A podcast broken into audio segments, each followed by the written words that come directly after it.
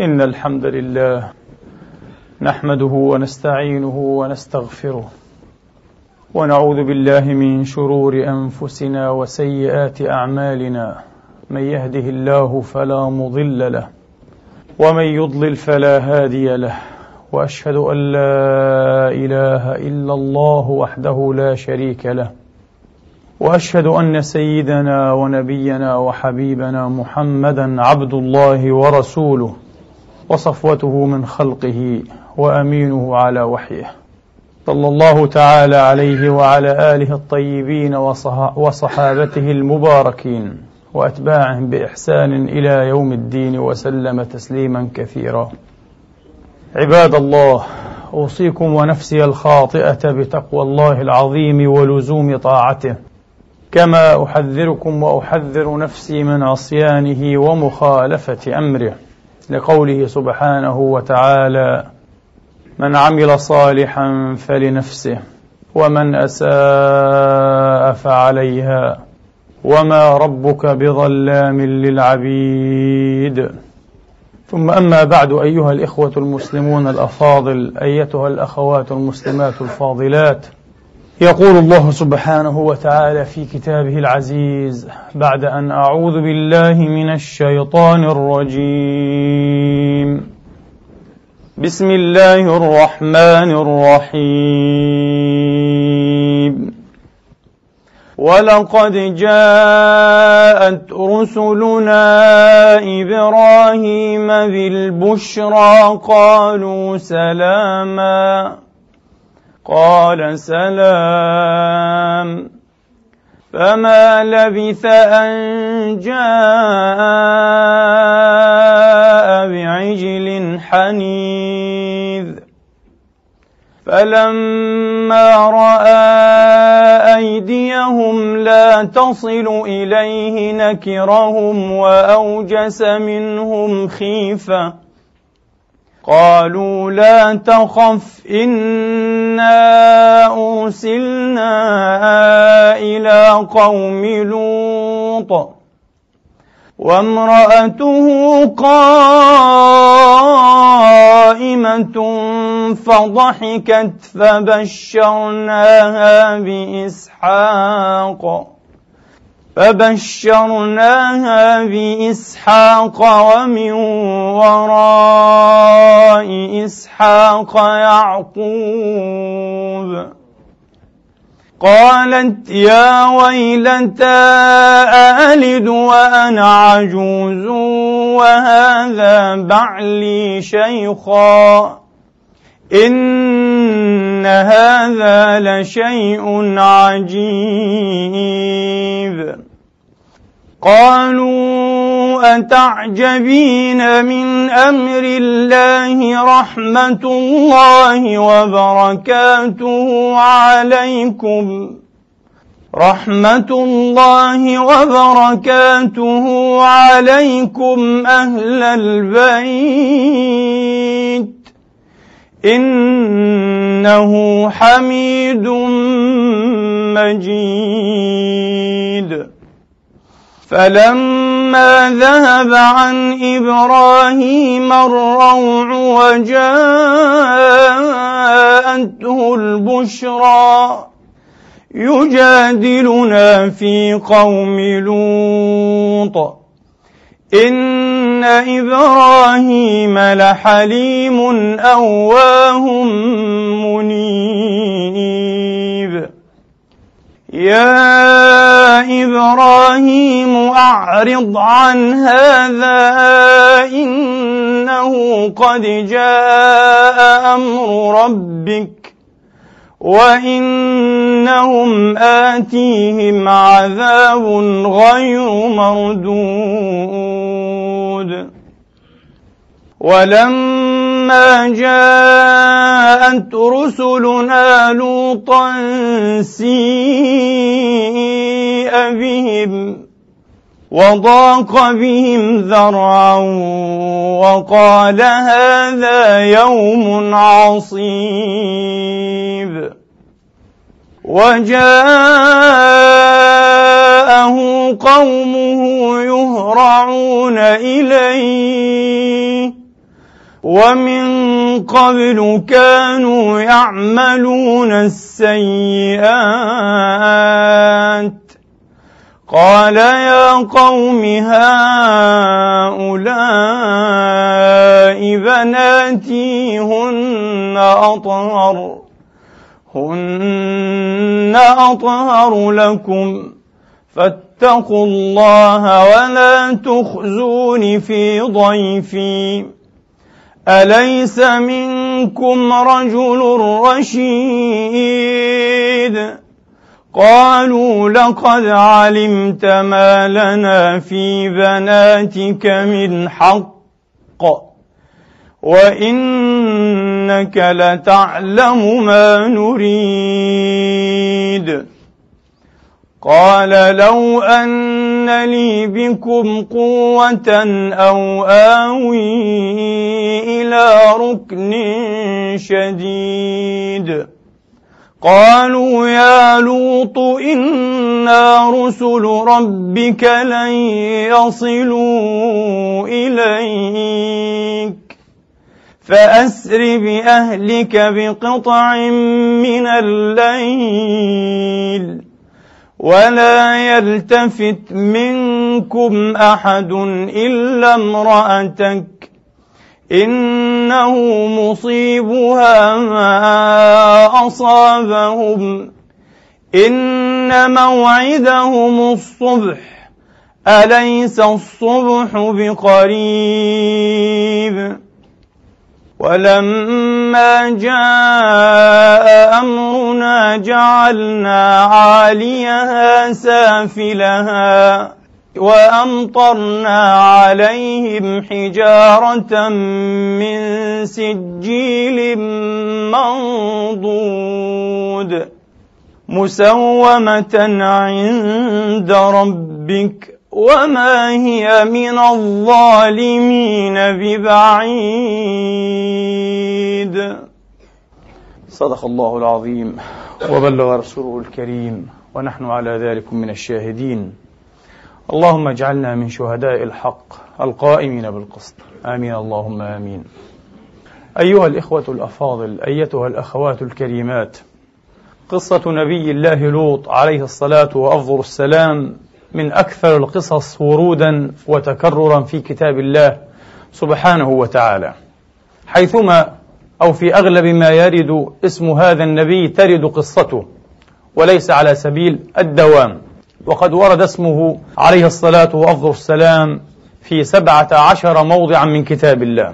ثم إن قصته أيضا وقعت وحصلت الإشارة إليها أيها الإخوة في كل الآيات وبكل الآيات التي وردت فيها كلمة المؤتفكة أو المؤتفكات. فالمؤتفكات هي قرى لوط. المؤتفكات هي قرى لوط التي غشاها الله سبحانه وتعالى ما غشى وأهوى بها سبحانه. هذه القصة أيها الإخوة قصة فريدة في باب التدليل على أن غضب الله وعقابه سبحانه وتعالى إنما يحل بالأقوام الذين استشرى شرهم وزاد ضرهم وشاع وفحش بينهم ارتكاب الموبقات من الفواحش الأخلاقية والعياذ بالله تبارك وتعالى. تماما كحضارة العصر وكالأقوام في هذا الزمان المعيش. ولنبدأ القصة أيها الإخوة من السياق الأول. من لحظة إيمان لوط عليه الصلاة وأفضل السلام بنبوة عمه إبراهيم. فإبراهيم عليه الصلاة وأفضل السلام خليل الأنبياء هو عم لوط هو أخوه لأبيه هو أخوه لأبيه. وذلكم أن أبا إبراهيم عليه الصلاة وأفضل السلام ويدعى تارح أو تارخ بالمعجمة. وعلى هذا جمهور أهل النسب كما قال الحافظ ابن كثير منهم ابن عباس. رضي الله عنهم وأرضاهم أجمعين وأما آزر فهو لقب له. اسمه تارح أو تارخ وآزر هو لقبه وآزر هو لقبه. على كل حال تارخ هذا أو تارح رزقه الله تبارك وتعالى ثلاثة من البنين الذكور إبراهيم وهاران وناحور. فأما هاران فرزقه الله تبارك وتعالى لوطا ولوط ينصرف ولا ينصرف يجوز فيه الوجهان. رزقه الله تبارك وتعالى لوطا. ولما كان من شأن خليل الرحمن صلوات ربي وتسليماته عليه ما كان مع نمروذ حين قذفوه في النار وأنجاه الله تبارك وتعالى منها فجعلها عليه بردا وسلاما. قرر الخليل عليه الصلاة وأفضل السلام أن يهاجر من تلكم الأراضين من أرض بابل. ولم يؤمن له ولم يؤمن معه من الرجال إلا لوط. وزوجته التي هي بنت عمه هاران وليس أخيه. هاران أخوه وهاران عمه. للأسف في كتاب اليهود أي في التوراة يدعون إيه؟ أنه تزوج ابنة أخيه ابنة أخيه هاران لأن الاسم واحد وهذا غلط كبير وادعوا أن ذلك كان جائزا في شريعتهم. حتى لو كان جائزا بعيد جدا من نبي الله إبراهيم أن يتزوج ابنة أخيه حتى وإن كان ذلك جائزا. وإنما هي ابنة عمه هاران. هاران أخوه وأيضا هاران هو أخو أبيه آزر أو تارخ. سارة عليها الصلاة وأفضل السلام. أما من الرجال فلم يؤمن له إلا لوط فآمن له لوط كما في سورة العنكبوت وقال إني مهاجر إلى ربي. إني مهاجر إلى ربي. فهاجر ثلاثتهم إبراهيم وسارة ولوط وحلوا بالأرض المقدسة ولم يطل مكثهم بها إلا ريثما تحولوا إلى أرض مصر إلى أرض مصر. وفي مصر وقعت لسارة ولإبراهيم الكائنة المشهورة مع جبارها مع جبار مصر. ثم أخلى سبيلهم وسرحهم مهديا هاجر عليها الصلاة والسلام أو عليه السلام لسارة. فرجعوا بهاجر وبأموال جزيلة طائلة بأموال جزيلة طائلة من النعم وسواها.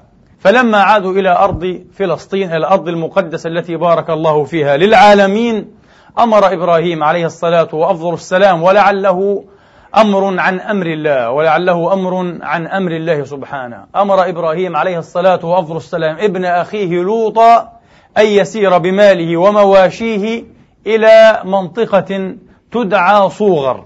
هكذا في التوراة وفي كتب التاريخ. أو تعرف أيضا بغور زغر. وغور زغر هي صوغر نفسها هي صوغر نفسها. أمره أن يسير إليها. وهناك أيها الإخوة قريبة من صوغر كانت توجد قرية هي أم تلكم القرى. لها قرى تابعة هي خمس قرى. هي أمها ومركزها وأكبرها وأغناها وهي أرض أو قرية أو مدينة سدوم. وكلمة قرية في الكتاب المقدس وفي كتاب الله العزيز القرآن الكريم بمعنى مدينة. بمعنى مدينة. نعم. هذه سدوم كانت تتبعها وتلتحق بها خمس وقيل ست قرى أخرى بمعتملاتها وأراضيها ومزارعها. هي أكبرها وأغناها. ولكنهم كانوا والعياذ بالله خاصة أهل سدوم وعمورة كانوا من أسوأ الناس سيرة وسريرة ومن أكثر خلق الله. ومن أوغلهم في الفواحش والمعاصي والعدوان. وقد ذكر الله تبارك وتعالى في كتابه العزيز من جرائمهم وكبائر ذنوبهم قطعهم السبيل. فقد كانوا يقطعون الطريق على السابلة. كانوا يقطعون الطريق على السابلة.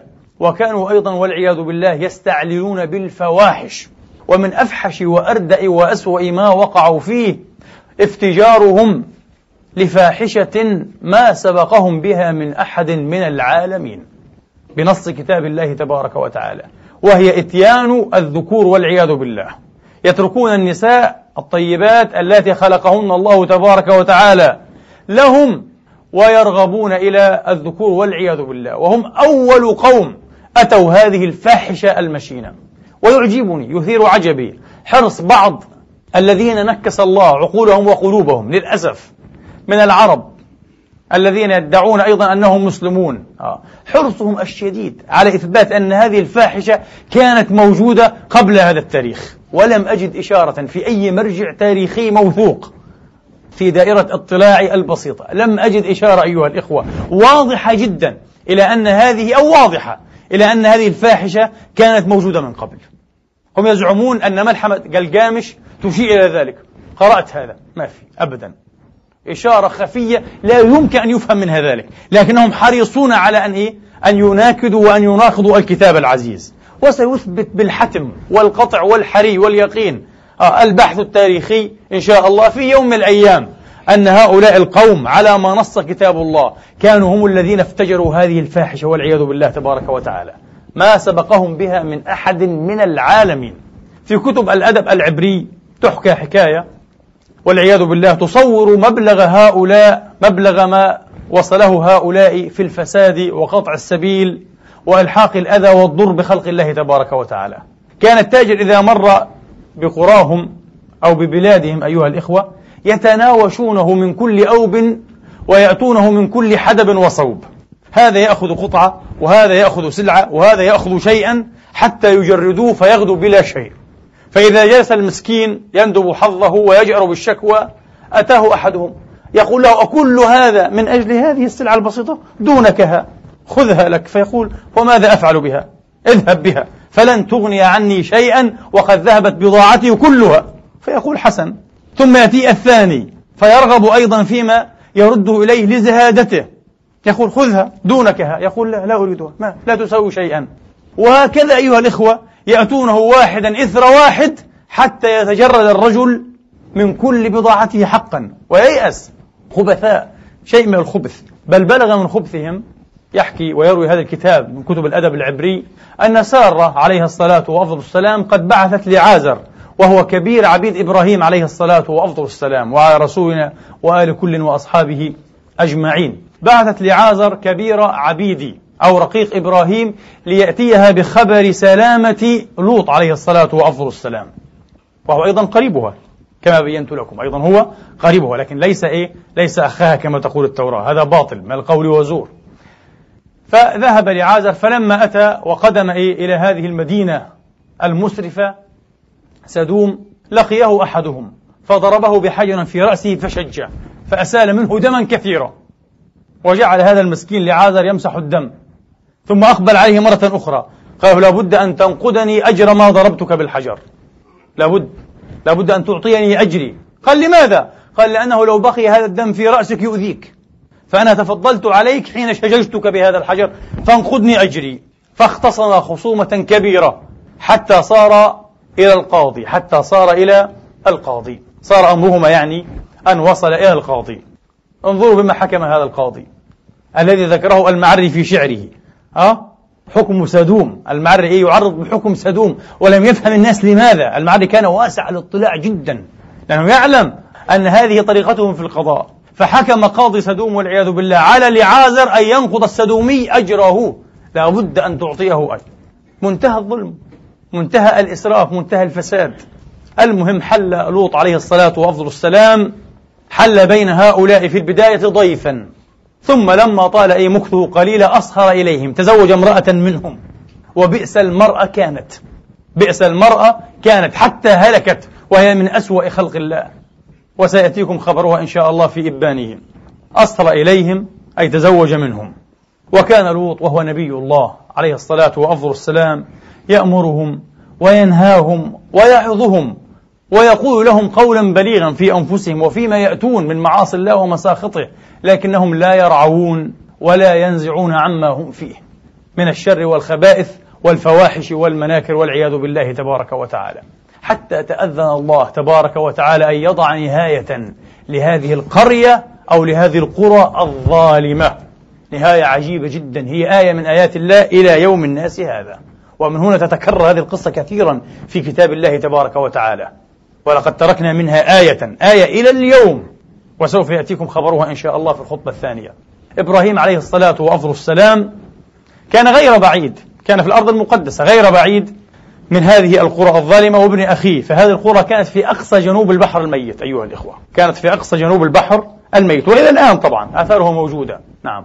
إبراهيم كان يعمل في مزرعته فإذا بثلاثة رجال صبحاء لم ير أجمل منهم ولا أصبح منهم ولا أنور من وجوههم. وقد نزلوا عليه ضيوفا وكان عليه الصلاة والسلام مضيافا. يحب الضيوف كثيرا. يحب الضيوف كثيرا. لا يكاد يأكل وحده البتة. فنزلوا عليه ضيوفا فضافهم أسرع مباشرة فما لبث. في إشارة إلى السرعة مباشرة كريم يحب هذا الشيء. فما لبث أن جاء بعجل. عجل. ليس شاء أو خروف. إنما عجل حنيذ. صلاه على النار حتى تغير لونه وصار أحمر. هذا معنى حنيذ. مصلي ضارب لونه إلى الحمرة لأنه صلاة. وهذا من أطيب الطعام إلى الآن. معروف الشواء هو من أطيب الطعام عند أكثر الشعوب كما قال كلود لوفي شتراوس صاحب البنيوية. هذا من من أسس إيه؟ تفسيره أيها الإخوة المعنى البنيوي في المطعومات عند الشعوب. شتراوس الفرنسي. الشواء بالذات من أطيب الطعام ومن أشهى. على كل حال فما لبث أن جاء بعجل حنيذ. إلا أن أيديهم لم تقربه ولم تصل إليه. في التوراة أنهم أكلوا وشربوا وشبعوا مع زبد أيضا. الملائكة تأكل. كلام فارغ. تقرؤون القصة محرفة جدا في التوراة للأسف الشديد. في منتهى التح... في سفر التكوين أيها الإخوة. على كل حال في القرآن لا لم يأكلوا. ومن هنا وقع في نفسه التوجس والخوف فأوجس في نفسه خيفة. لماذا؟ لماذا لم يصيبوا من طعامي؟ لعلهم يريدوني بسوء. لعلهم يريدوني إيه؟ بسوء فتساءل لماذا لم تأكلوا؟ فأخبروه بحقيقة إيه؟ الأمر أنهم ملائكة الله جبريل وميكائيل وإسرافيل الملائكة الثلاثة الأعظم والأقوى والأكبر عليهم صلوات ربي وتسليماته أجمعين جبريل وميكائيل وإسرافيل في أشكال بشرية جميلة صبوحة بهية لماذا أتيتم؟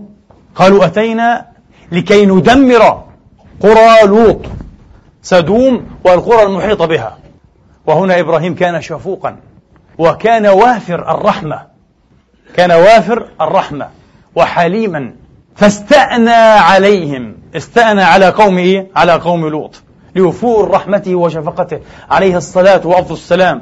وأكثر أيضا ما أفزعه وأخافه أن يهلك لوط معهم أن يهلك لوط معهم.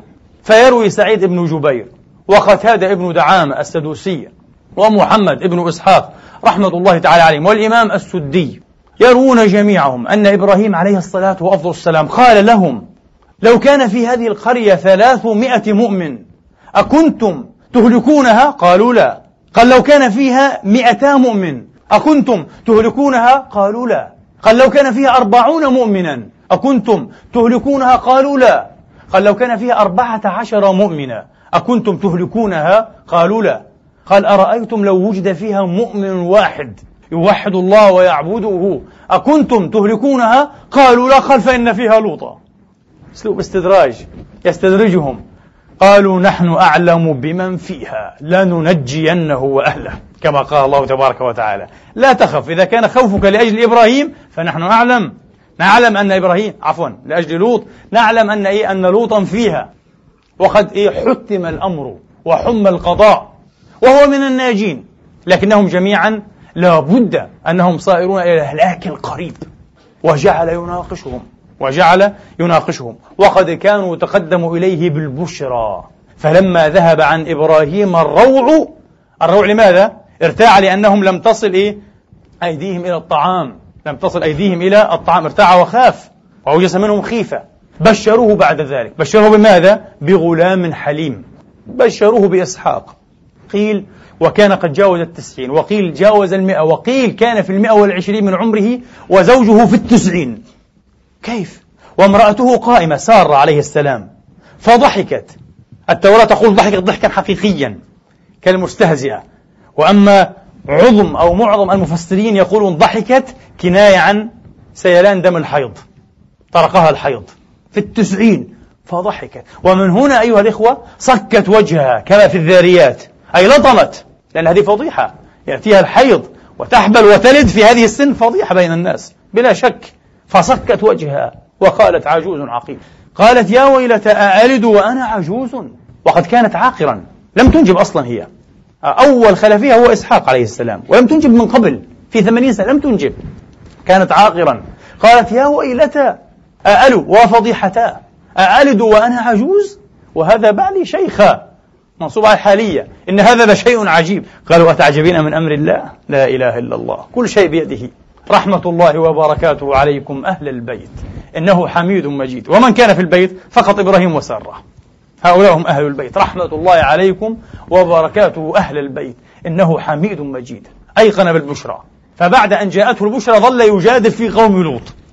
لوفور شفقته وعظم رحمته عليه الصلاة والسلام. يستأني عليهم يستأني عليهم. يريد إمهالهم يريد إعطائهم فرصة جديدة فرصة أخرى. نبي عظيم أيها الإخوة عليه الصلاة. خليل الرحمن واتخذ الله إبراهيم خليلا. يا إبراهيم أعرض عن هذا اترك النقاش والجدال في هذا الموضوع فقد حم القضاء. هذا معنى الآية. أعرض عن هذا وخذ في غيره. خذ في غيره تكلم في أي موضوع غيره إلا في هذا الموضوع. لماذا؟ إنه قد جاء أمر ربك وإنهم آتيهم عذاب غير مردود. نسأل الله أن يرينا عذابا لا يرد وأمرا عظيما يفرح قلوب المؤمنين في كل أعداء هذه الأمة قريبا غير بعيد.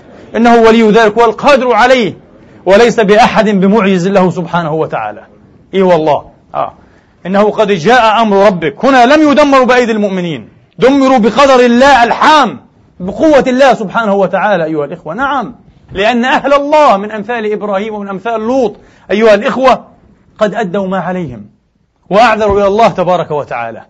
فتأذى الله أن ينتقم لهم. وأن ينتقم أيضا لماذا؟ للقيم وللدين للعبادة للتوحيد للأخلاق. حين قرأت هذه القصة خطر على بالي أن القرآن يعطينا عبرة وأي عبرة أيها الإخوة؟ لا محلية للقيم والأخلاق والمثل. للأسف الآن في ما هو شائع في التفكير الحديث أن القضايا كلها نسبية. كل شيء يمكن أن يكون نسبيا. وخاصة القضايا الأخلاقية للأسف الشديد. القرآن يقول هذا كلام فارغ. هذه تسويلات نفسانية وتلبيسات إبليسية. الحق حق والباطل باطل. العدل عدل والظلم ظلم. أيها الإخوة الفاحشة فاحشة وستبقى فاحشة. والعفة والطهارة والكرم ستبقى كل هذه المثل كما هي. لا يمكن. ولذلك لوط أيها الإخوة من أرض العراق. وجاء ليبشر بالقيم والمثل والعبادة والألوهة بأرض فلسطين. هكذا. ما في. لا تقول هذا ليس منا ليس فلسطينيا. التوراة نطقت بهذا. أيها الإخوة المنطق العنصري. لما راودوه عن ضيفه وسيأتي هذا في وقته قالوا هذا رجل جاء يتغرب فما باله يتصرف كحاكم. هكذا تقول التوراة. على لسان إيه؟ قوم لوط. هذا منطق قوم لوط. الذين يؤمنون بأن لهم قيما خاصة تخصهم. وهي قيم إيجابية وجيدة في حدود معتملاتهم ومدنهم وقراهم. هذا كلام فارغ. ولذلك أنكروا على لوط أنه يأمرهم بالطهر والعفة وكان جزاؤه أن هموا بإخراجه. ومن وافقه أخرجوهم من قريتكم. لماذا؟ إنهم أناس يتطهرون. هذه جريرتهم. هذا أيها الإخوة ذنبهم الذي اقترفوه أنهم يتطهرون. وهنا الطهارة لا مكان لها. تماما كالحضارة الغربية المعاصرة. عقد نفسية يعرض نفسه على طبيب نفساني. آه. الفتاة إذا كانت لا تزال بكرا فهي معقدة لابد أن تعرض نفسها. الشاب أيها الإخوة إذا لم يفعل الفاحشة ولا يتعاطاها معقد لابد أن يعرض نفسه على محلل نفسي. نفس قوم لوط نفس المنطق والعياذ بالله. القرآن يبرأ من هذا المنطق. إن هناك عالمية للقيم والمثل والأخلاق وينبغي على أصحاب العقول والألباب والحجة والقلوب الطاهرة أيها الإخوة أه؟ والنظر السديد الرشيد أن يبشروا بها في كل آن وأين في كل آن وأين في كل مكان. في كل زمان. هكذا. على كل حال. المهم قالوا إيه لقد حم القضاء ولا مجال يا إبراهيم. خذ في غير هذا الأمر. خذ في غيري وأيقن إبراهيم أن لوطا من الناجين. أن لوطا سيكون من الناجين إن شاء الله تبارك وتعالى. فأفرخ روعه قليلا. فأفرخ روعه قليلا. ثم انطلقوا إيه من عند إبراهيم. مساء. مساء. يعني ربما بعد صلاة العصر أه قريب المغرب انطلقوا منه. في رواية عن قتادة أيضا أن لوطا عليه الصلاة والسلام كان يعمل أيضا في أرض الله في مزرعة يستصلحها فأتوا. فلما رأى جمال وجوههم وصباحتهم وملاحتهم خشي إيه أن يضيفهم. وهو كعمه أيضا يحب إيه أن يضيف لكن هؤلاء مصيبة الآن. وقد نهاه قومه من قبل عن الضيفان قالوا لا تضف أحدا من الناس. إذا أردت ألا تقع في مشكلة معنا فلا إيه؟ فلا تسمح بأن ينزل عليك أحد من الناس ضيفا.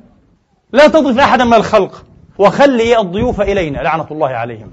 طبعا أي رجل مسكين يأتي يغلبونه على نفسه يفحشون به رغما عنه والعياذ بالله مجرمون. فنهوا أولم ننهك عن العالمين؟ قالوا له نحن نهيناك. أنت الذي أذبت. لماذا؟ لماذا رضيت أن يقعوا عليك أي ضيافة؟ لماذا ضفتهم؟ طبعا ضافه وليس إيه؟ أضافه. ضافه أو ضيفه. لماذا ضفتهم أنت المذنب يا لوط. المهم فلوط أدرك إيه؟ أنه سيكون أمر عصيب أمر شديد. يقول قتادة فجعل يمشي أمامهم ويعرض لهم بالحديث. يقول والله يا هؤلاء ما علمت ولا أعلم في هذه البلاد شر من هؤلاء أو قوما أخبث وشر من هؤلاء. يعني أحسن شيء أن تخرجوا من هذه القرية. عرض لهم أربع مرات. وهم كأنهم لا يفهمون. هم ملائكة. هم قضاء الله ولا يعرف أنهم ملائكة. قضاء الله الذي جاء ليكون الفرصة الأخيرة لقوم لوط. كانوا آخر فرصة. لكنهم لم يهتبروها على الوجه السليم. بالعكس. أوبقوا أنفسهم في الدنيا والآخرة. المهم فأبوا إلا أن ينزلوا عليه ضيوفا. فنزلوا.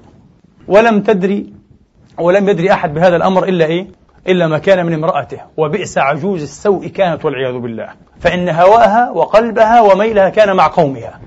فخرجت خلسة لائذة وأخبرت قومها. قالت هيا لقد جاء ضيوف أو ضيفان عند زوجي لوط ما رأيت أجمل ولا أصبح منهم لعنة الله عليها وعليهم يعني عليها وعلى قومها. فجاءوا مباشرة يهرعون وجاءه قومه يهرعون إليه ومن قبل كانوا يعملون السيئات.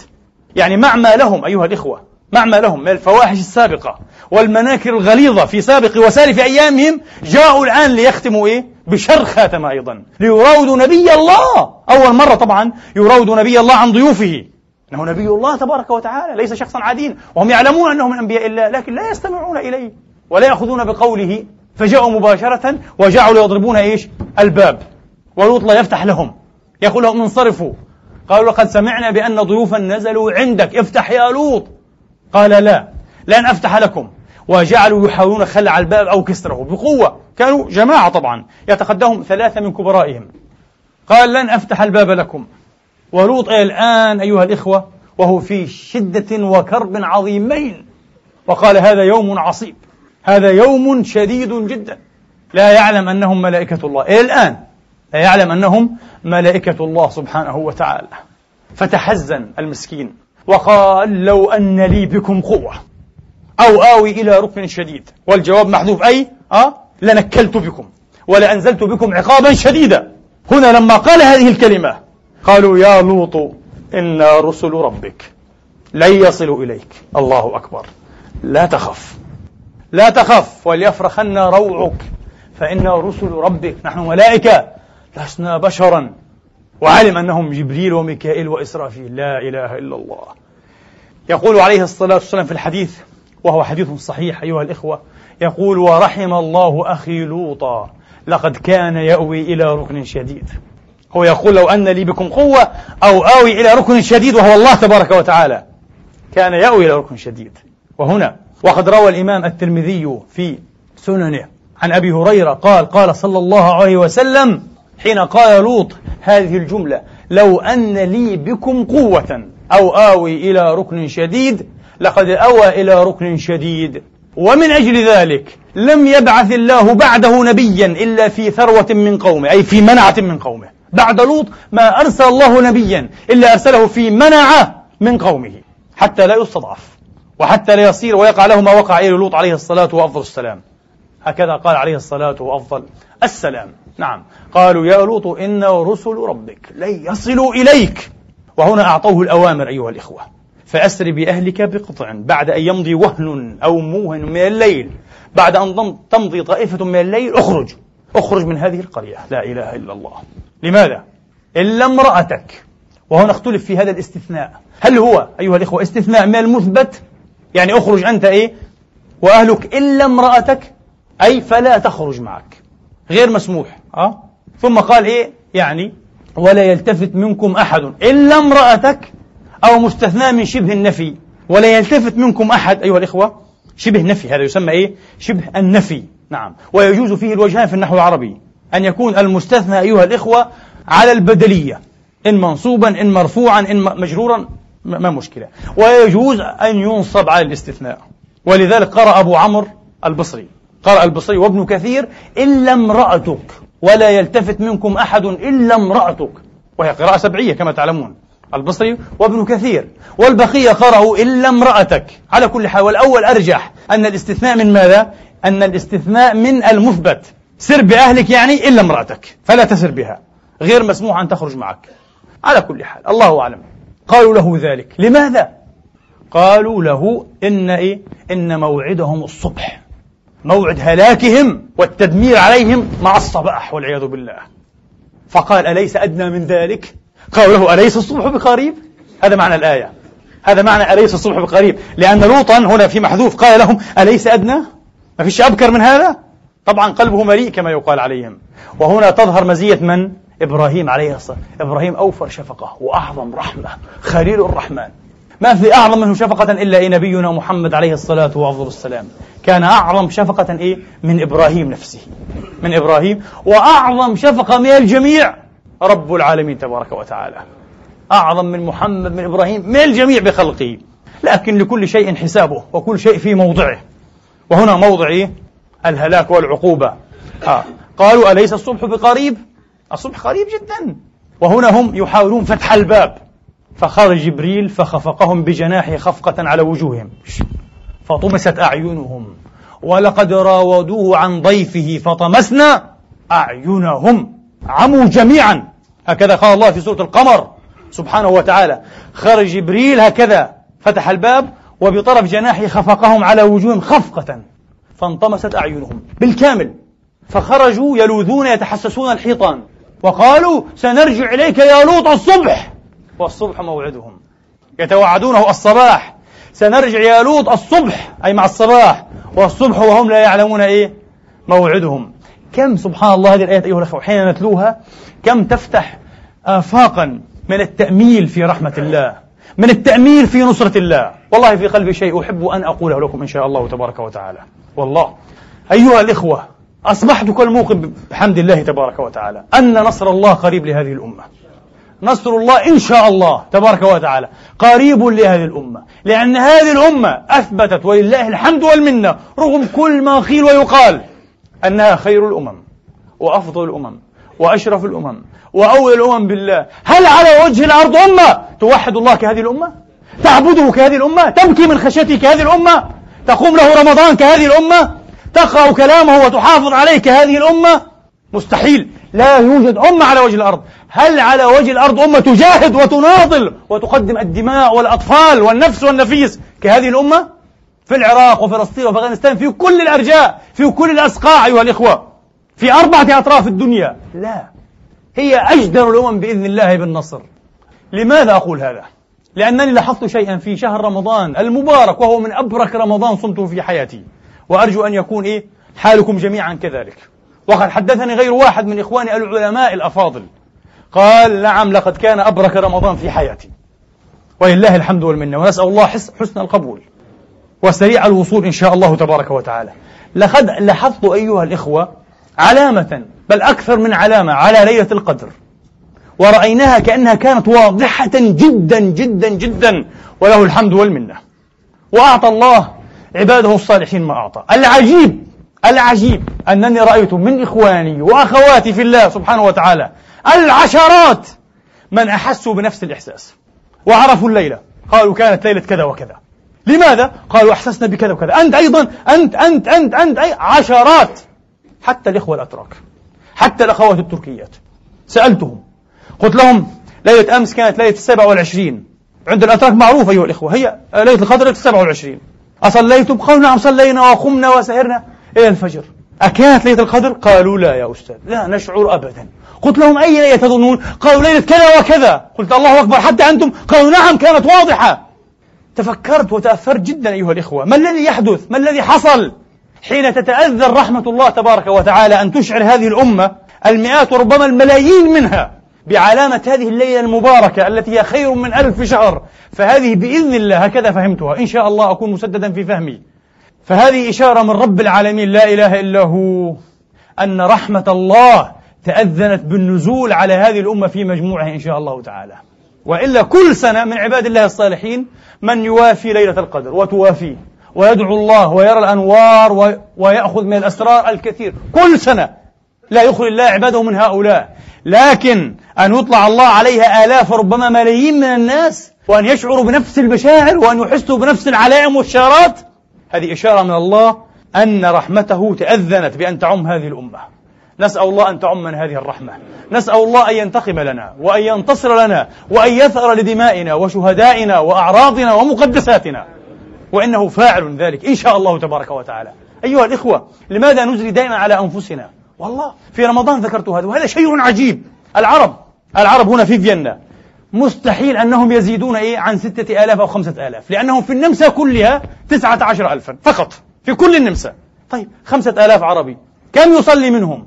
ربما أكثر من ثمانين في المئة. في مسجدك هذا يصلي 600 700 في المساجد الأخرى في المركز في الهداية في التوحيد في ابن تيمية. كم يصلي من العرب آلاف.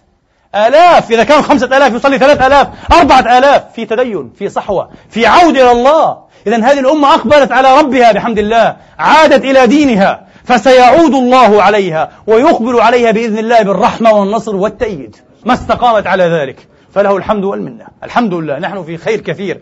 المهم فطمس أعينهم وعادوا يلوذون بالحيطان.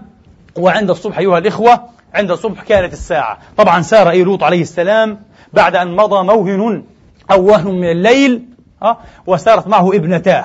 وقيل يعني كان له أنسباء أصحاب تزوجوا بنات فساروا معه أيضا بعد أن استبعدوا أن يقع العذاب. أما امرأته فلم تسر في رواية وفي رواية سارت. المهم خرجوا جميعا. الله قال للوط عليه السلام واتبع أدبارهم. ما معنى اتبع أدبارهم؟ سر خلفهم. خلهم يسبقونك أه؟ وسر أنت خلفهم. لماذا؟ ليكون الدعاء أيها الإخوة لعدم الالتفات لئلا يلتفتوا. الله قال ولا يلتفت منكم أحد. لا إله إلا الله. شيء مخيف. لماذا؟ قال ستسمعون وجبة في البداية ستكون إيه صيحة عظيمة منكرة. إذا سمعتم الوجبة أو الصيحة فلا يلتفت منكم أحد من التفت سيهلك. ممنوع أن تنظروا إلى الخلف. وأنت يا لوط سر في أدبارهم واتبع أدبارهم. ولا يلتفت منكم أحد إلا امرأتك. قيل ستكون معكم وستلتفت. يعني مستثنى من ماذا؟ من شبه المنفي. أو إلا امرأتك ويجوز فيه الوجهان. إلا امرأتك إلا امرأتك لماذا؟ لا يلتفت منكم أحد. إلا امرأتك على البدلية أو إلا امرأتك على الاستثناء. يجوز الوجهان نحويا. وهي أيضا قراءة كما قلنا وقدمنا. على كل فخرجوا وعند الصباح سمعوا الوجبة والصيحة. في رواية أن امرأته خرجت التفتت. فدمغت بحجر من السماء مباشرة. وهكذا عذبوا والعياذ بالله. بصيحة كانت في الأول أيها الإخوة ثم بالحجارة من سجيل منضود. السجيل كلمة فارسية معربة. هو الطين الشديد الصلب القاسي. لذلك في آية أخرى قال من طين حجارة من طين هنا قال من سجيل منضود منضود أي متتابع قلح منضود آه. متتابع يأتي بعضه مسومة عند ربك المسرفين ما معنى مسومة؟ معلمة قيل كان مكتوبا على كل حجر اسم الذي سيموت به مرسلة إلى كل واحد وقيل معلمة الله أعلم قد يكون هذا من المبالغات الله أعلم آه. فأصابها هي حجر فماتت من فورها وبقيت في مكانها في الغابرين أي في الباقين غبر من أفعال الأضداد أيها الإخوة بمعنى إيه؟ بمعنى بقي وبمعنى إيش؟ انتهى بمعنى إيه؟ انتهى وتصرم كانت من الباقين في العذاب والعياذ بالله تبارك وتعالى وهكذا انتهى هؤلاء جميعا ودمر الله عليهم بسوء أعمالهم. نسأل الله تبارك وتعالى أن يعصم هذه الأمة وأن يحفظها وأن يعود بها إلى دينه وإلى رحابه عودا حميدا. إنه ولي ذلك والقادر عليه. أقول هذا القول وأستغفر الله لي ولكم. الحمد لله. الحمد لله الذي يقبل التوبة عن عباده ويعفو عن السيئات ويعلم ما تفعلون ويستجيب الذين آمنوا وعملوا الصالحات ويزيدهم من فضله. والكافرون لهم عذاب شديد. وأشهد أن لا إله إلا الله وحده لا شريك له. وأشهد أن سيدنا محمدا عبده ورسوله صلى الله تعالى عليه وعلى آله الطيبين الطاهرين وصحابته المباركين المنتجبين وأتباعهم بإحسان إلى يوم الدين. أيها الإخوة والأخوات بقيت بقية منزوره من قصة نبي الله لوط عليه الصلاة وأفضل السلام. نذكرها في مقدمة هذه الخطبة وهذه البقية تتعلق أيها الإخوة بالجانب العلمي بما تم اكتشافه مما يدل على صحة ما أخبر به كتاب الله سبحانه وتعالى. فقبل سنتين قبل سنتين بالضبط قام الجيولوجي وعالم الآثار الإنجليزي الدكتور جراهام هاريس باكتشاف ما يؤكد صحة ما ورد في الكتب الإلهية بصدد قصة سدوم وعمورة حيث اكتشف هذا الباحث الإنجليزي الكبير أيها الإخوة كما نشر في الصحف والمجلات العلمية المحكمة قبل سنتين اكتشف أن طبيعة التربة طبيعة الأرض في هذه المنطقة التي كانت مكان سدوم وعمورة طبيعة مختلفة فتتكون أيها الإخوة التربة من طبقتين تتحركتين تتحركان عفوا حركتين متعاكستين. وهذا يجعلها ذات قابلية للزلازل ذات قابلية للزلازل. إلى الآن التربة هذه طبيعتها. كما اكتشف هذا الباحث الإنجليزي أيضا أيها الإخوة على شواطئ البحر الميت تحت في الأعماق كميات كبيرة من غاز الميثان المشع القابلة للاشتعال السريع للاشتعال السريع. وأيضا وقع اكتشافه على حمم بركانية وطبقات بازلتية مما يؤكد أن هذه المنطقة تعرضت لانفجار بركاني ولزلازل أيضا. وربما أيها الإخوة نستطيع أن نفسر العقوبة التي حلت بهؤلاء القوم المسرفين المفسدين بأنها عقوبة مزدوجة. زلزال مع انفجار بركاني. زلزال مع انفجار بركاني. أدى هذا الزلزال إلى انكسارات وانزلاقات وربما وفق رأي الدكتور جراهام هاريس أدى أيضا إلى إشعال طبقات الميثان المشع مما تأدى بدوره إلى أن تنزلق هذه المدن أو هذه القرى في البحر. فهي الآن طبعا في البحر ليست إيه في أماكنها كلها أصبحت في البحر. وهذا ربما يكون والله تعالى أعلم معنى قوله فجعلنا عاليها سافلها لا أنها قلبت كما في بعض الآثار وبعض الأشياء ولم يصح عن رسول الله عليه الصلاة والسلام قلبت لأن جبريل أخذها على جناحه ثم قلبها. هذا شيء عجيب لكنه ليس بعيدا من قدرة الله. لكن جعلنا عاليها سافلها جعلنا عالي المدينة عالي مساكن المدينة سافلها سافل المدينة. إذا انزلقت تحت الأرض وأصبحت كلها تحت الأرض فقد صح أنه جعل عاليها سافلها. جعل عاليها سافلها. نعم هذه واحدة. وأما الانفجار البركاني وأمطرنا عليهم حجارة من سجيل. أمطرنا عليهم حجارة من سجيل. فالبركان حين يخذف بالحمم أيها الإخوة ويقذف بأشياء كثيرة وتقع على رؤوسهم فهذا ما يفسر قوله أمطرنا عليهم حجارة من سجيل. والله تبارك وتعالى أعلم. أود أن أنبه إلى شيء نقع فيه جميعا وهو أننا أيها الإخوة نعبر عن هذه المقبحة. وعن هذه الشناعة والعياذ بالله التي افتجرها هؤلاء القوم المسرفون باللواط. وهذا غير لائق. نسبة إلى نبي الله عليه الصلاة والسلام آه. كيف نقول هذا؟ ما ورد عن رسول الله عليه الصلاة والسلام من عمل عمل قوم لوط. فالشناعة ليست من لوط وحاشاه نبي معصوم وإنما شناعة قومه. لماذا نقول اللواط؟ هذا غير مستحب ومستهجن جدا ومشنوع. فإما أن نقول من عمل عمل قوم لوط وهذا يطول والأحسن أن نقول كما قال الأجانب. الأجانب أيها الإخوة اهتدوا إلى ما هو خير من هذا. يقولون السدومية. يقولون السدومية. sodomy بالإنجليزي معناها إيه؟ ما نسميه نحن اللواط. يقولون sodomy. السدومية.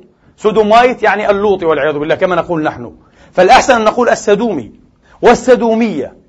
لقبا لهذه المقبحة ولهذه الشناعة. واحتراما وحياطة لجناب النبي الكريم لوط عليه الصلاة والسلام فالأحسن أن نكف عن مثل هذا. طبعا توجد آثار كثيرة عن بعض الصحابة والتابعين وهذا يستخدم كثيرا لكن ليس في كل ذلك حجة. ليس في كل ذلك إيه؟ حجة. نعم. فعلينا ألا نتساهل في هذه المسألة. اللهم إنا نسألك أن تعلمنا ما ينفعنا وأن تنفعنا بما علمتنا وأن تزيدنا علما وفقها ورشدا. اللهم زدنا ولا تنقصنا وأكرمنا ولا تهنا وأعطنا ولا تحرمنا. اللهم انصرنا ولا تنصر علينا. اللهم خذل عنا ولا تخذلنا. اللهم ارض عنا وأرضنا يا رب العالمين. اللهم إنا نستهديك لأرشد أمورنا ونستعيذك من شر نفوسنا. اللهم اجعلنا هداة مهتدين غير ضالين ولا مضلين. اللهم انصر الإسلام وأعز المسلمين. وأعلي بفضلك كلمتي الحق والدين. إلهنا ومولانا رب العالمين. عباد الله إن الله يأمر بالعدل والإحسان وإيتاء ذي القربى وينهى عن الفحشاء والمنكر والبغي يعظكم لعلكم تذكرون. اذكروا الله العظيم يذكركم واشكروه على نعمه يزدكم وسلوه من أفضاله يعطكم وقوموا إلى صلاتكم يرحمني ويرحمكم الله.